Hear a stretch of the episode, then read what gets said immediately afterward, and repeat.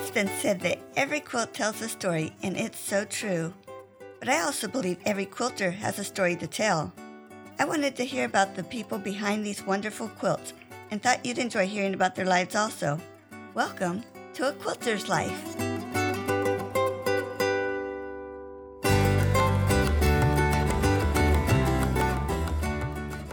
I was asked to give my story, so I decided to combine my story with the first anniversary of A Quilter's Life being published.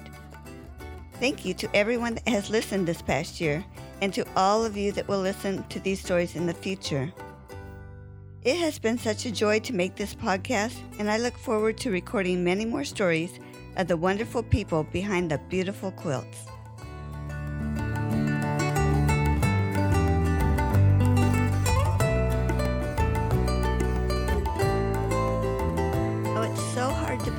That we're coming up on one year of my podcast, A Quilter's Life, being out.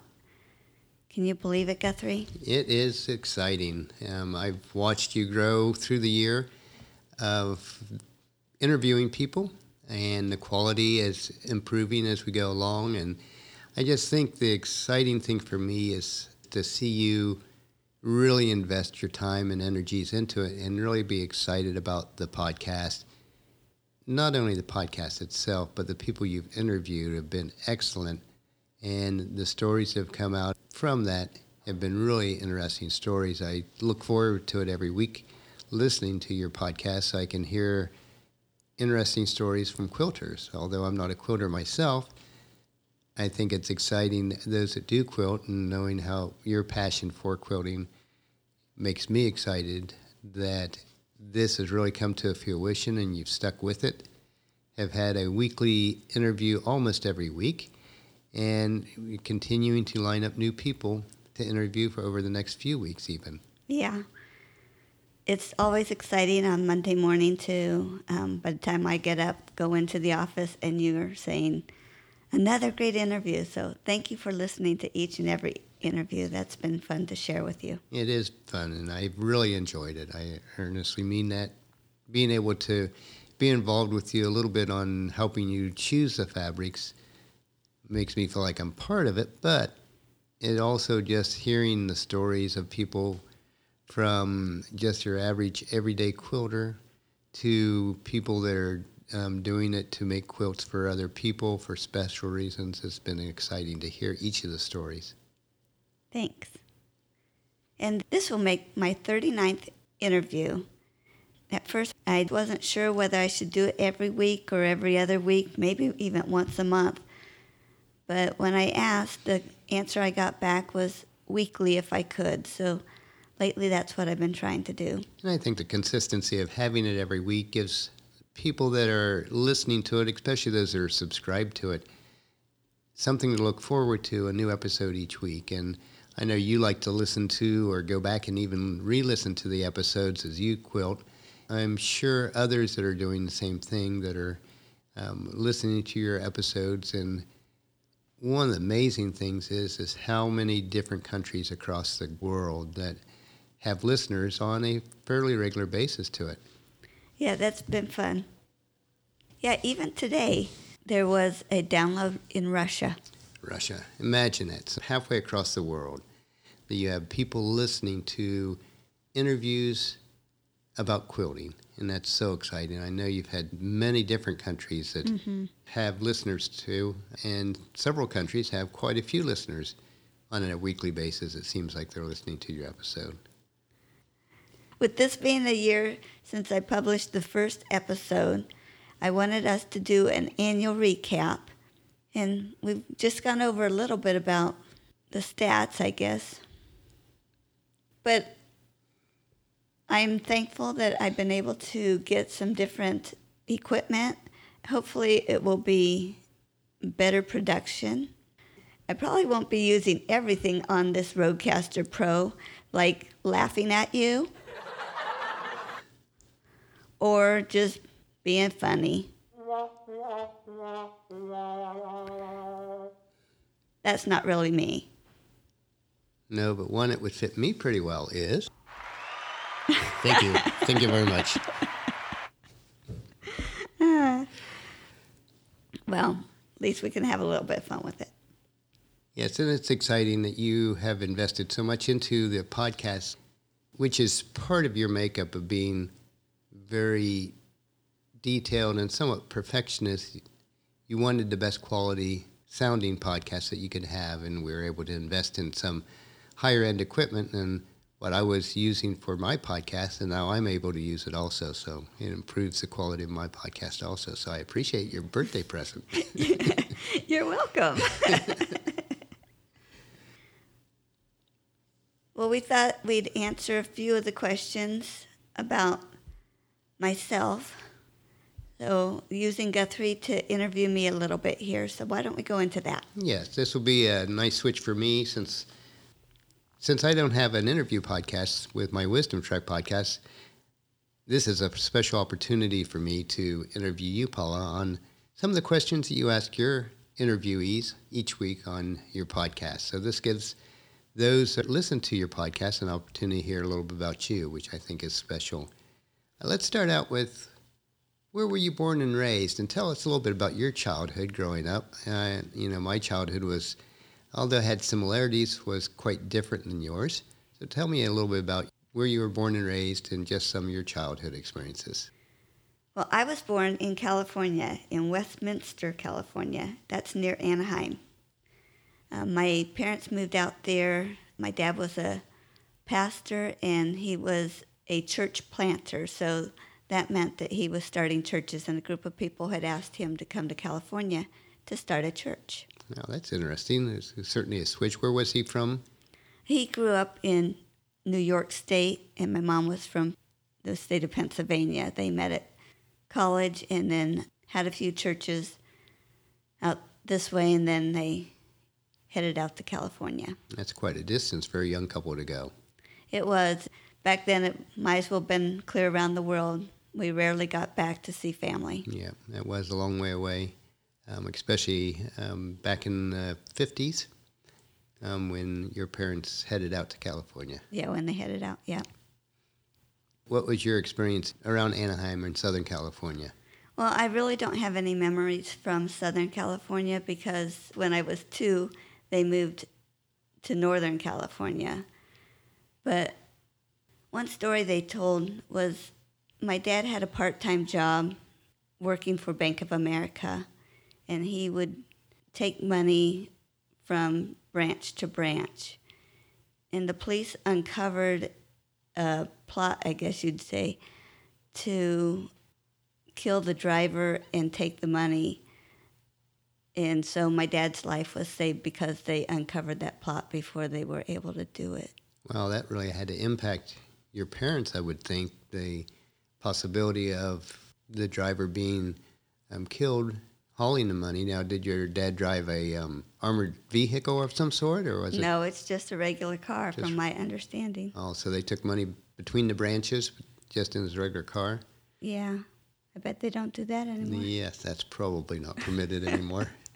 So he was also worked for a bank, and he was a preacher also. Yeah, and, and we moved up to Sonoma, California, and he had a church up there. But at one point, he decided his voice just wasn't strong enough to keep preaching, so he decided to go to work full time for Bank of America. Okay, and Sonoma is in the northern part of California, or yeah, around San Francisco, above San Francisco yeah. area. Mm-hmm. Okay.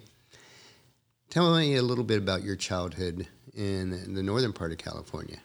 Well, we lived in Sonoma and then Petaluma, moved up to Willits and then down to Rohnert Park. But for some reason, I don't know if it was the age I was or what, the three years in Willits is just a wonderful, wonderful time I had.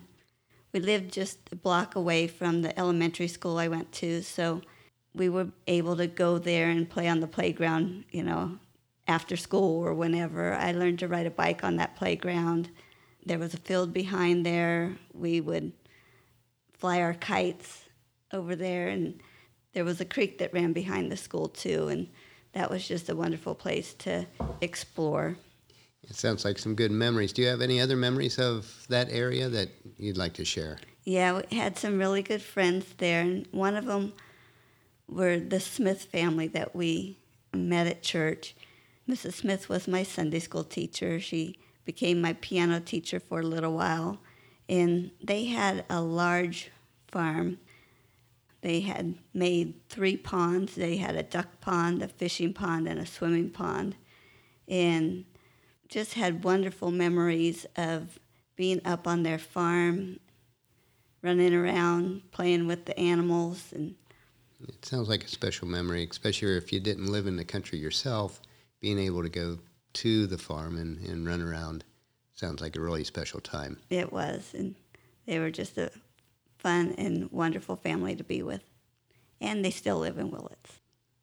Yeah, we had an opportunity to go and visit um, the Smiths on their farm a few years back, and it was a really special, I thought, a special place um, to be there. And Mrs. Smith was certainly a, a wonderful lady. Yeah, I remember seeing you and Mrs. Smith standing there, and it was just a wonderful. I can't get over how great it was to have you there to meet Mrs. Smith. Yeah, it was a special time for me and to meet some of the Smith family, the kids that you grew up with. So that was mm-hmm. a really neat experience. And we had another trip back to Southern California one year where we got to see the house that you actually grew up in for those couple years you were in Southern California. So those were special memories for me also. Since I was raised in more on the East Coast and was born and raised in Ohio, how did you ever get back to the eastern part of, of the country? I followed my siblings to Cedarville College. They had all attended there, even though they were no longer there when I attended.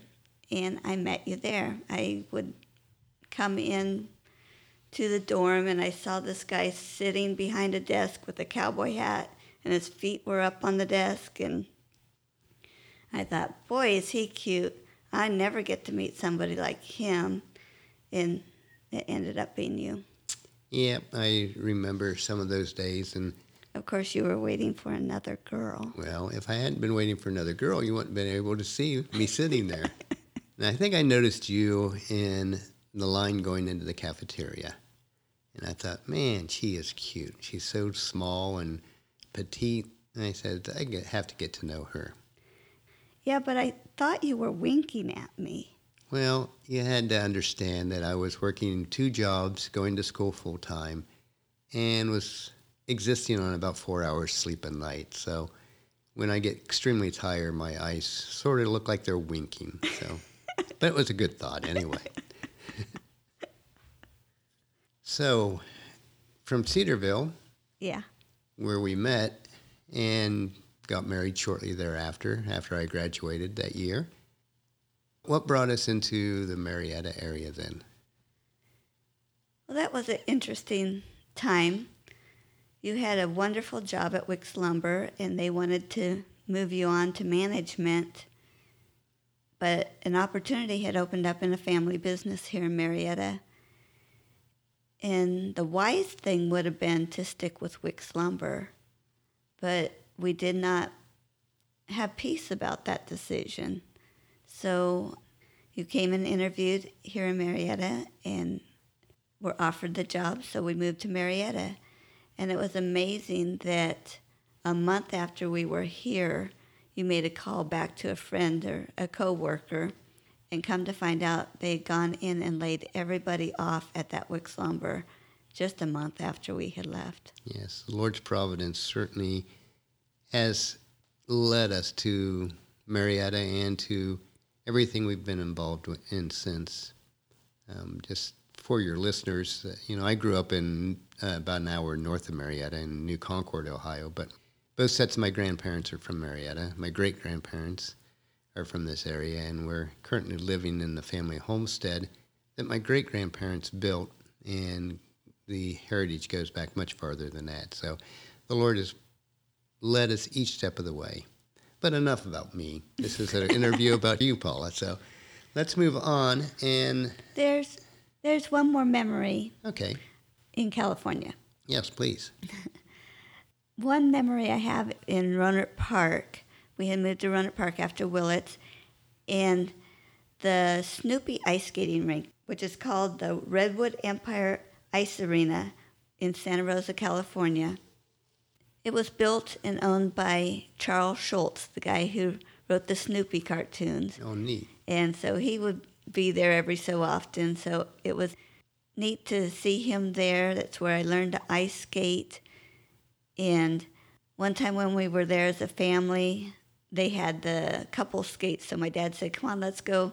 And we were out there, and I lost my footing, and he just lifted me up. I thought, Boy, my dad is so strong. So that was a really neat memory. That, that's a good memory. That had to be a special time for you. So you grew up through your high school years in California. junior high and high school, Okay. end of elementary, yeah. Well, we talked about your crafting interest a little bit in the initial episode we did about a year ago.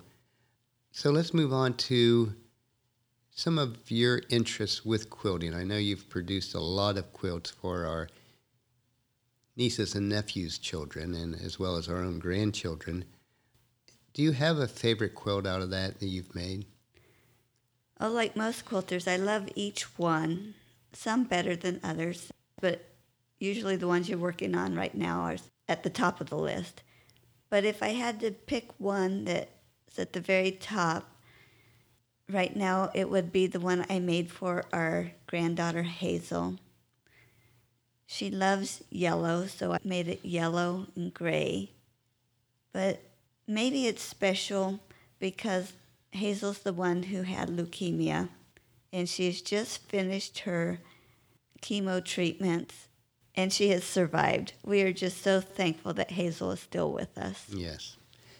It's a special memory for us. Hazel had bright red hair to begin with, and after her hair fell out, we were all not concerned, but wondered whether it would come back in as it was, and it did, and even thicker and more rich than it did before. So it is a special memory for us and a time where we can really rejoice in the Lord that He was gracious to us during this time. Yeah. And we all thought Hazel would just love red, but she chose yellow, and she would say, My yellow. And her quilt has hearts on it, made a bit with the storm at sea type pattern, those kind of hearts. So it's a very special quilt for me. It is a special quilt. As I see every one of your quilts, it has a special meaning, especially since you make them for family members primarily. Mm-hmm. Um, each one is, each person you give a quilt to is special to both of us. Truly a gift from God that you're able to do that. The only thing I get involved with is picking out of the fabric. You also have to come and see as I work along every step. I'm going, Guthrie, come, look at this, look at that. And I enjoy doing that. I really do. It's a special time. Although I can coordinate some coloring, I could never put a quilt together like you do, Paula, because just the vision you have and the picture you have in your mind. I guess I'm more of a big picture type person where I can visualize a little bit, but I cannot visualize the little pieces going into making a pattern. Speaking of that, do you have a favorite type of pattern or block? Uh, I know you have like stars and different types of piecing together. I don't know the official names for them, but is there a special type of uh, design, I guess it is, that you like to, to use in the quilts? I don't know. I, I tend to like to use two blocks that, when put together, they make lines throughout the quilt. I don't know how really to explain that.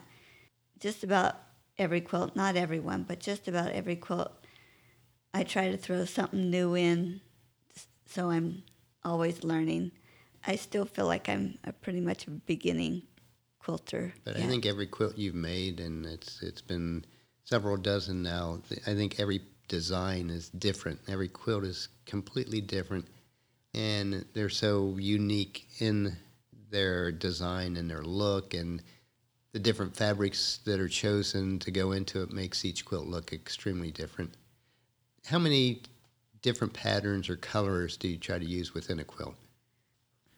Annie Smith mentioned in her episode about color, and I'm looking forward to digging into that a little bit more to find out how to do that better. Okay. Do you have a particular quilting tool that is a favorite one of yours?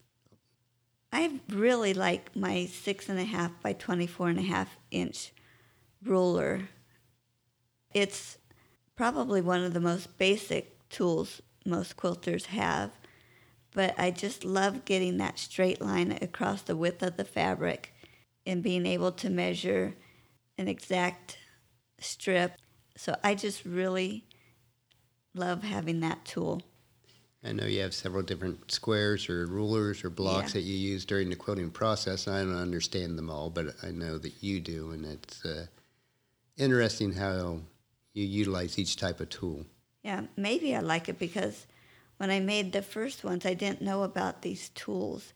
And I had taken our metal yardstick and drawn lines as best I could on the fabric and then cut with my scissors.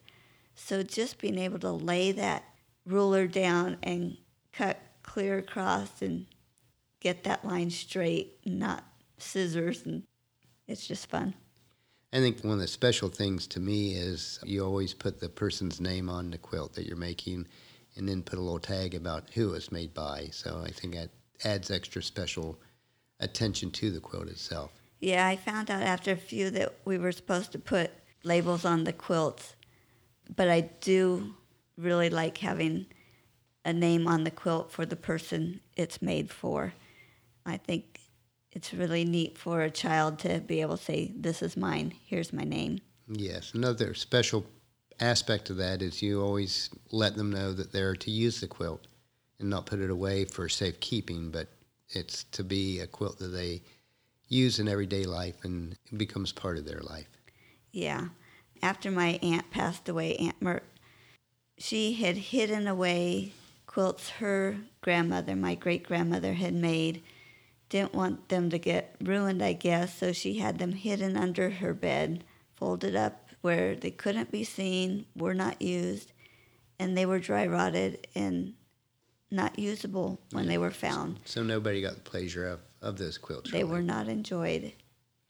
And I think that's a special aspect of it because I'd rather see a dirty, tattered quilt that's being used than one that's mm-hmm. stored in plastic wrap. Right. Now, you allow me to tag along with you to pick out the fabric, so I know that has to be your favorite part of the quilting process. but in addition to that, what other aspects of the quilting process do you like? I like designing them. And since that first episode that we did, we actually did that episode two years ago, but I didn't get it posted till last year.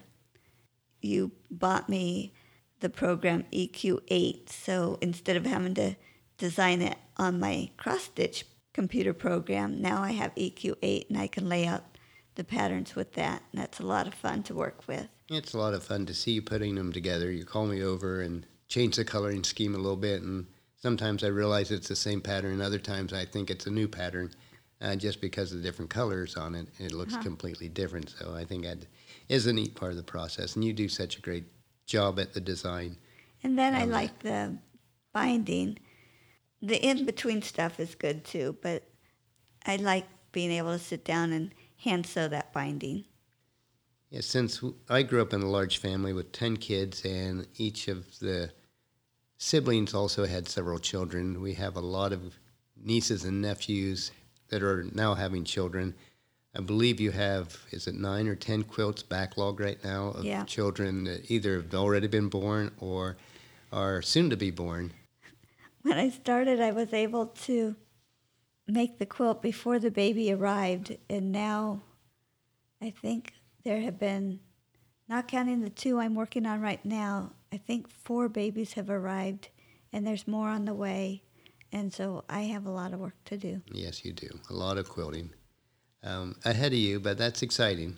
But I remember other people giving the tip of enjoy it, have fun with it. So I'm not pushing to get those made just to get them made. I still want to enjoy the process. and that's a special part of it is to enjoy the process and and each one is unique to the individual both color wise and uh, design pattern wise so that makes a not only a special making them, but special as we give those to our grand nieces and nephews.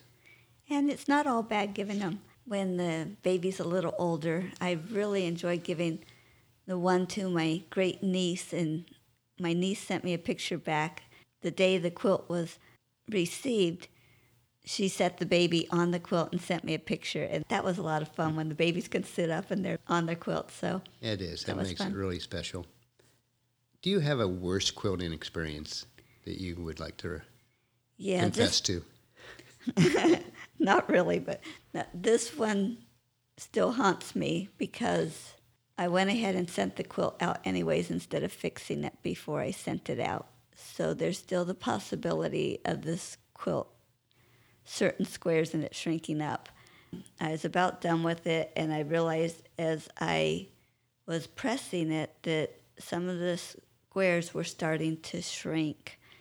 Evidently, they were not 100% cotton like I thought they were.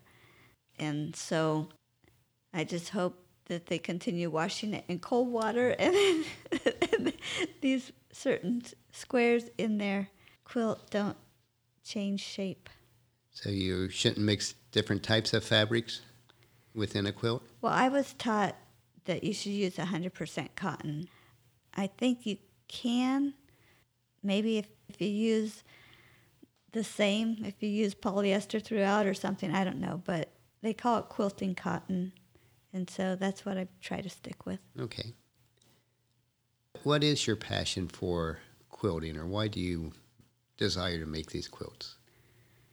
Well, I think a quilt can be used more than certain other gifts. I love cross stitching, but when you make a cross stitch, it could go on a pillow, but most likely they were something to hang on the wall.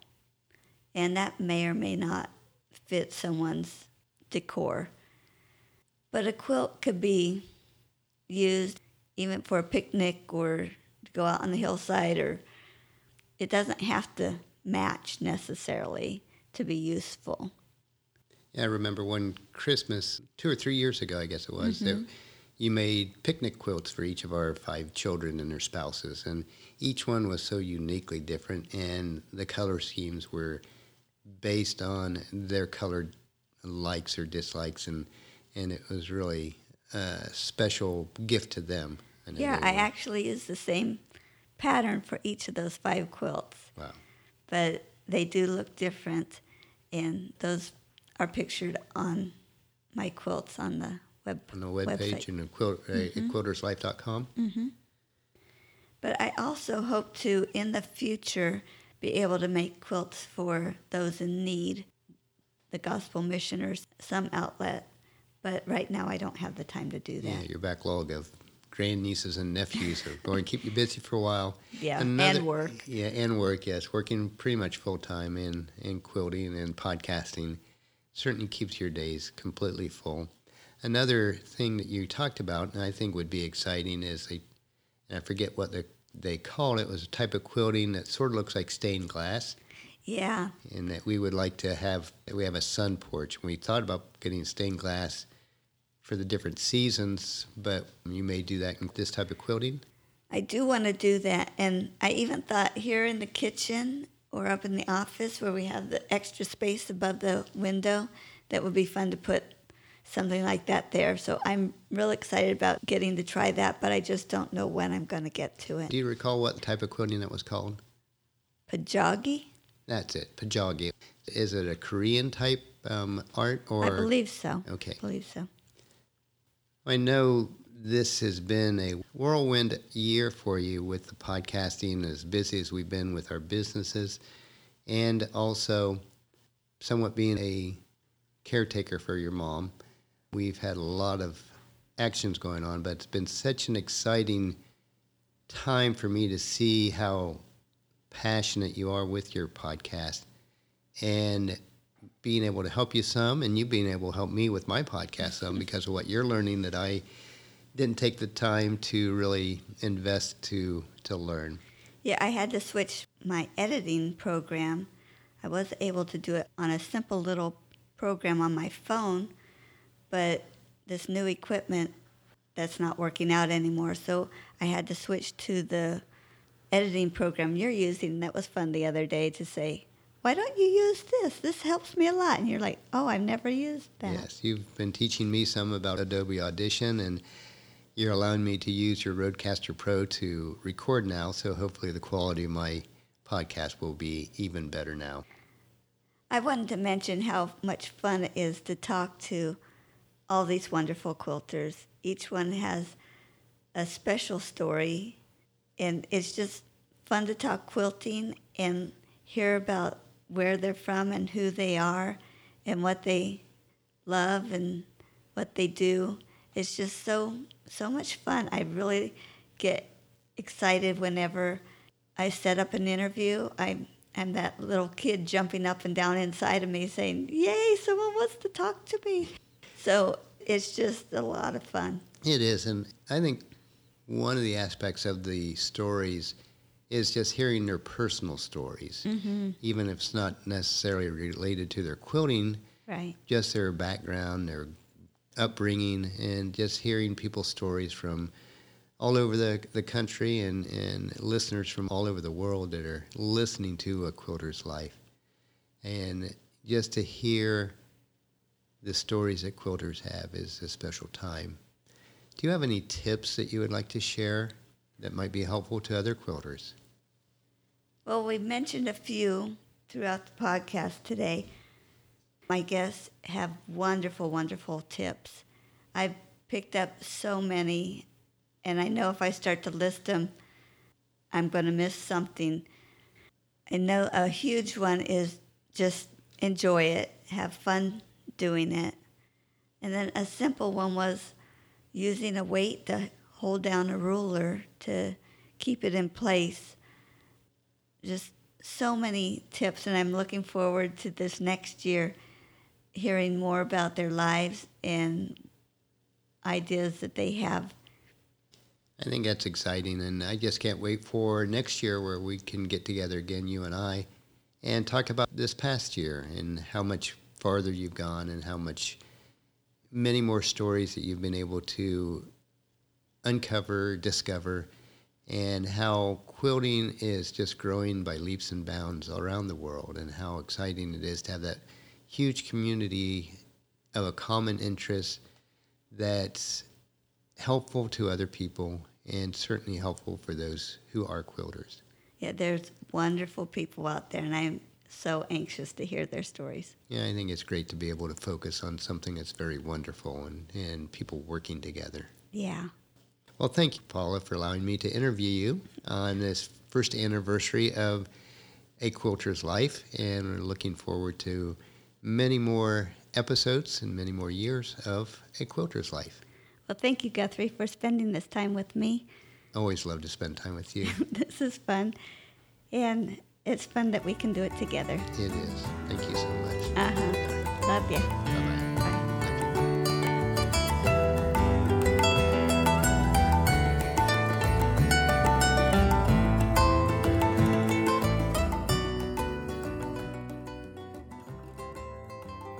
So glad you joined me for this episode of A Quilter's Life.